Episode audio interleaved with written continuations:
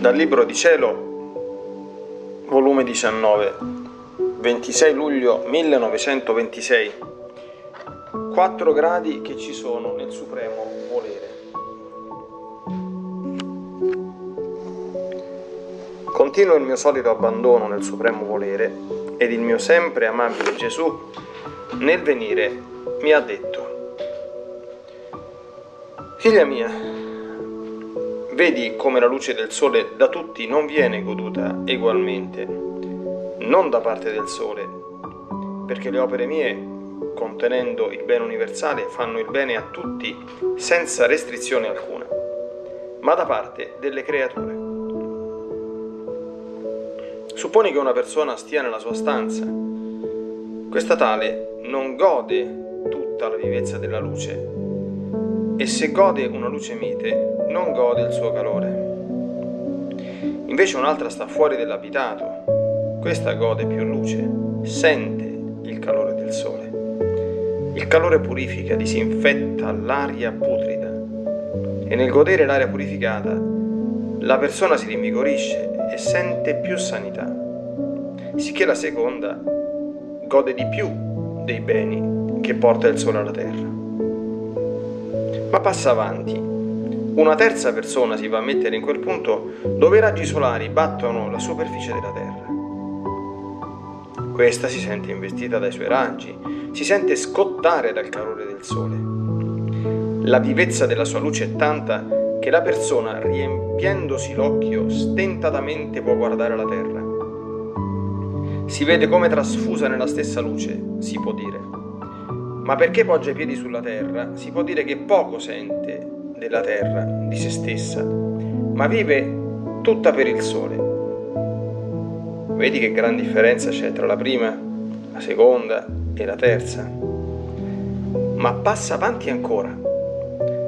Una quarta spicca il volo nei raggi solari, si innalza fino al centro della sua sfera. Questa resta bruciata dall'intensità del calore che il sole contiene nel suo centro L'intensità della luce la eclissa totalmente, in modo che resta sperduta, consumata nello stesso sole.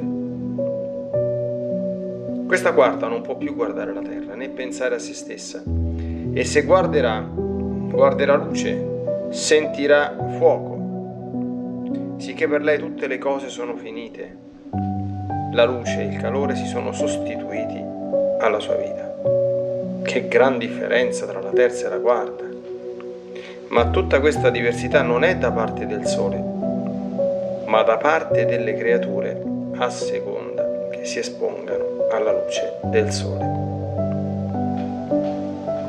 Ora, il Sole è l'immagine della mia volontà, che più che Sole dardeggia i suoi raggi per convertire coloro che vogliono vivere nel suo regno tutti in luce e amore. L'immagine di queste persone sono i quattro gradi di vivere nella mia volontà.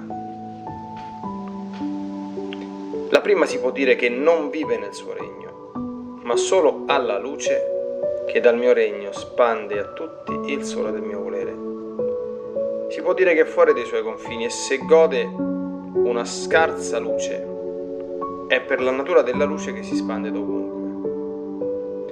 La sua natura, le sue debolezze e passioni le formano come un'abitazione intorno e formano l'aria infetta e putrida che respirandola lei vive malaticcia e senza vivezza di forza nel fare il bene. Ma con tutto ciò è rassegnata, sopporta alla meglio gli incontri della vita, perché la luce della mia volontà, per quanto mite, porta sempre il suo bene.